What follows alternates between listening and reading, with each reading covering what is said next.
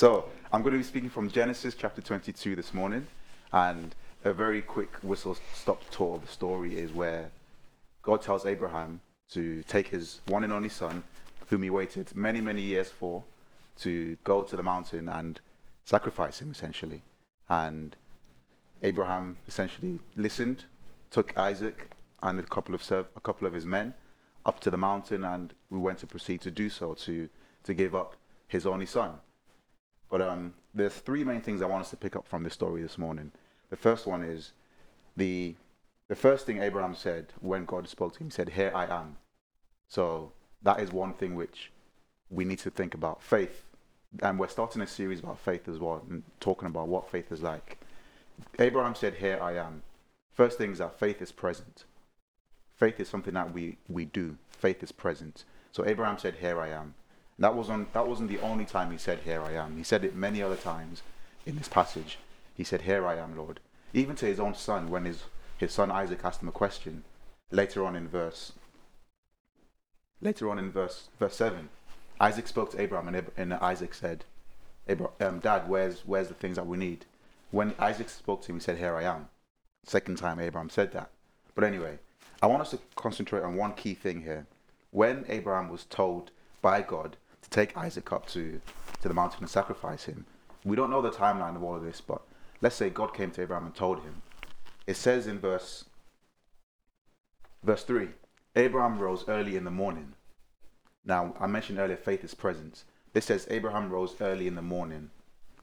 We don't know whether God told him the night before, but let's assume it was the night before. He didn't dwell on it. He took on God's word and he acted on it. The, in, early in the morning, he said he rose up and prepared. Now, of course, the backstory about Abraham prior to this was that he, him and his wife Sarah waited a long time for, the, for, for them to conceive. And God had promised him as well that his, his, his lineage, his descendants will inhabit the whole earth. His descendants will be numerous, more than the stars in the sand, the, sand, the grains of sand at the sea or at the beach when he goes to the beach later on this summer, hopefully. But um, but yes, Abraham was obedient to that, and he, his faith led into obedience. The next thing I want us to focus on as well is when Abraham went on this journey with Isaac and their men, when they got to the stop where they, he, Abraham told his men, Do you know what? You guys wait here. My son and I, Isaac, we're going to go up to the location where we're going to set up our, our altar to, to, uh, to sacrifice the lamb, as it were. The key thing is, Abraham said, You wait here and we will come back. Who was Abraham talking about when he said, We will come back? Because in his mind, he knew that God had asked him to sacrifice his son. But Abraham said, We. So what did Abraham believe in that moment when when he said, We will come back? What was his state of mind? Did he believe that God was going to provide a lamb? Did he believe that God wasn't really going to let, let him do what he'd chosen to do? Because Abraham wasn't in two minds about it, whether, oh, let me just take him anyway and hopefully God will do something else. He believed.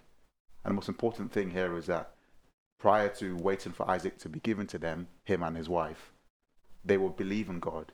Of course, it was a long journey, it was difficult. For us today, what has God promised you? And in that promise that God has given you, how far along that journey are you? And is it any harder to believe what God has said? Is it harder to hold on to God's promise that, you know what? What He's promised you, He will do. He, God gave Abraham a promise and said, Look, your descendants will be, will be many. So Isaac probably, I mean, Abraham probably thought, you know what? Yeah, I'm going to have maybe, I don't know, 25 kids or a few anyway, more than one at least. But God said to him, Your descendants, God promised him something. What has God promised you today?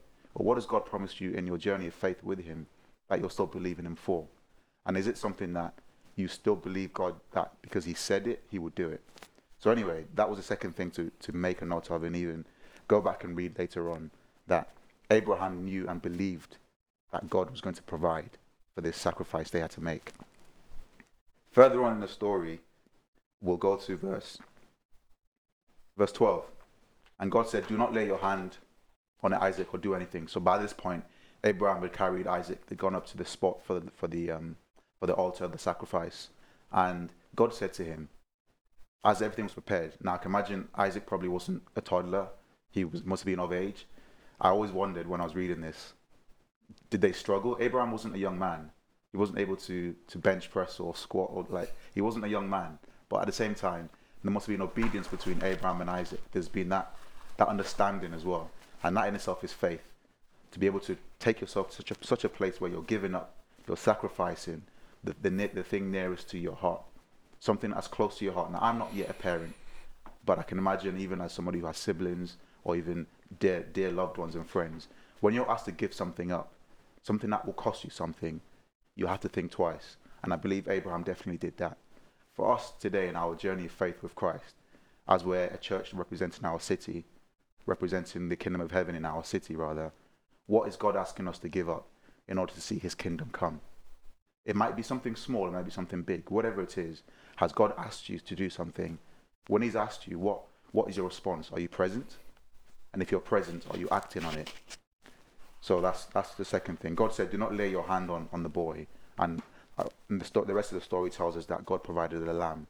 God's provision is always going to be there when we're faithful. He's already he's already promised what He's going to give us. So even even when we don't feel like we are faithful to God, where we feel like, do you know what, we've not met met the perfection standard that Christ set, for example, or even Abraham set. But in this scenario, Abraham's faith was being was being tested and confirmed. I think many of us can say that, you know what, if the man has had to wait so many years just for one child, that in, that in itself is, is faith, if you like. But Abraham had always stayed faithful to God. He'd always been present. He'd always been active with his faith. He's been obedient with his faith, and that was his journey. For us, we're also on our journey of faith. So, the two things so far for us to reflect on and go back to God are number one, are you present? Are you present? And number two, is your faith active? The final thing is sacrifice. God requires us to be faithful to Him. And even in our faithful obedience to God, we are required to give up something of ourselves in order to know Him. And once we do that, we, we're then putting ourselves in a place where God is able to give us opportunities to bless other people. Abraham's obedience and faith was so that we could be blessed. Abraham's faith was something that he did. He was willing to give up his only son. And we've heard some, a very similar story of somebody giving up their only son in order for salvation, for restoration to, be, to, to come. We enjoy the fruits and the blessings of that. And we need to ask ourselves, what is our faith going to give the people down the line, other people, the opportunity to enjoy? What blessings are people going to enjoy as a result of our faith in God? So, in in, in, sum, in summarizing and in, in rounding up, I want to challenge us with two things this morning. For those of us who are Christians, what has God promised you and what are you believing God for in your faith actively for Him to, to bless other people with? What promises are you holding on from God that are going to bless other people with? And remind yourself of those things, remind God of those things, and encourage yourself in that. And finally, for anybody who's not a Christian, who, who may be listening to this. Faith is something that we as Christians take on as belief. We, we listen to the, the words and the promises of God, and, and by that, we act on it through obedience so that other people can be blessed. And our faith helps us to bless other people. So if you're not a Christian and you're wondering what is faith about, this simple this story tells us that faith is something which is sacrificial, it's giving, but it also opens opportunities for other people to be blessed. So this is what I've got for you this morning based on the scripture of Genesis chapter 22. God bless you all for listening, and I pray that you are challenged by some of the things that we've pointed out in the story. So God bless you all and enjoy enjoy the rest of our, our service this morning. Joe and Ellie. Thanks, Josh. Great, thank it was really uh, really good, really challenging as well. Um, do, do, you want to pray? Maybe. Definitely, yeah. Would that be alright? I can do that. I think I think that awesome. would be really good to, yeah. to round us up. Awesome. Let's pray. Thank you, Jesus, for the, the gift of faith and even for the journey of faith.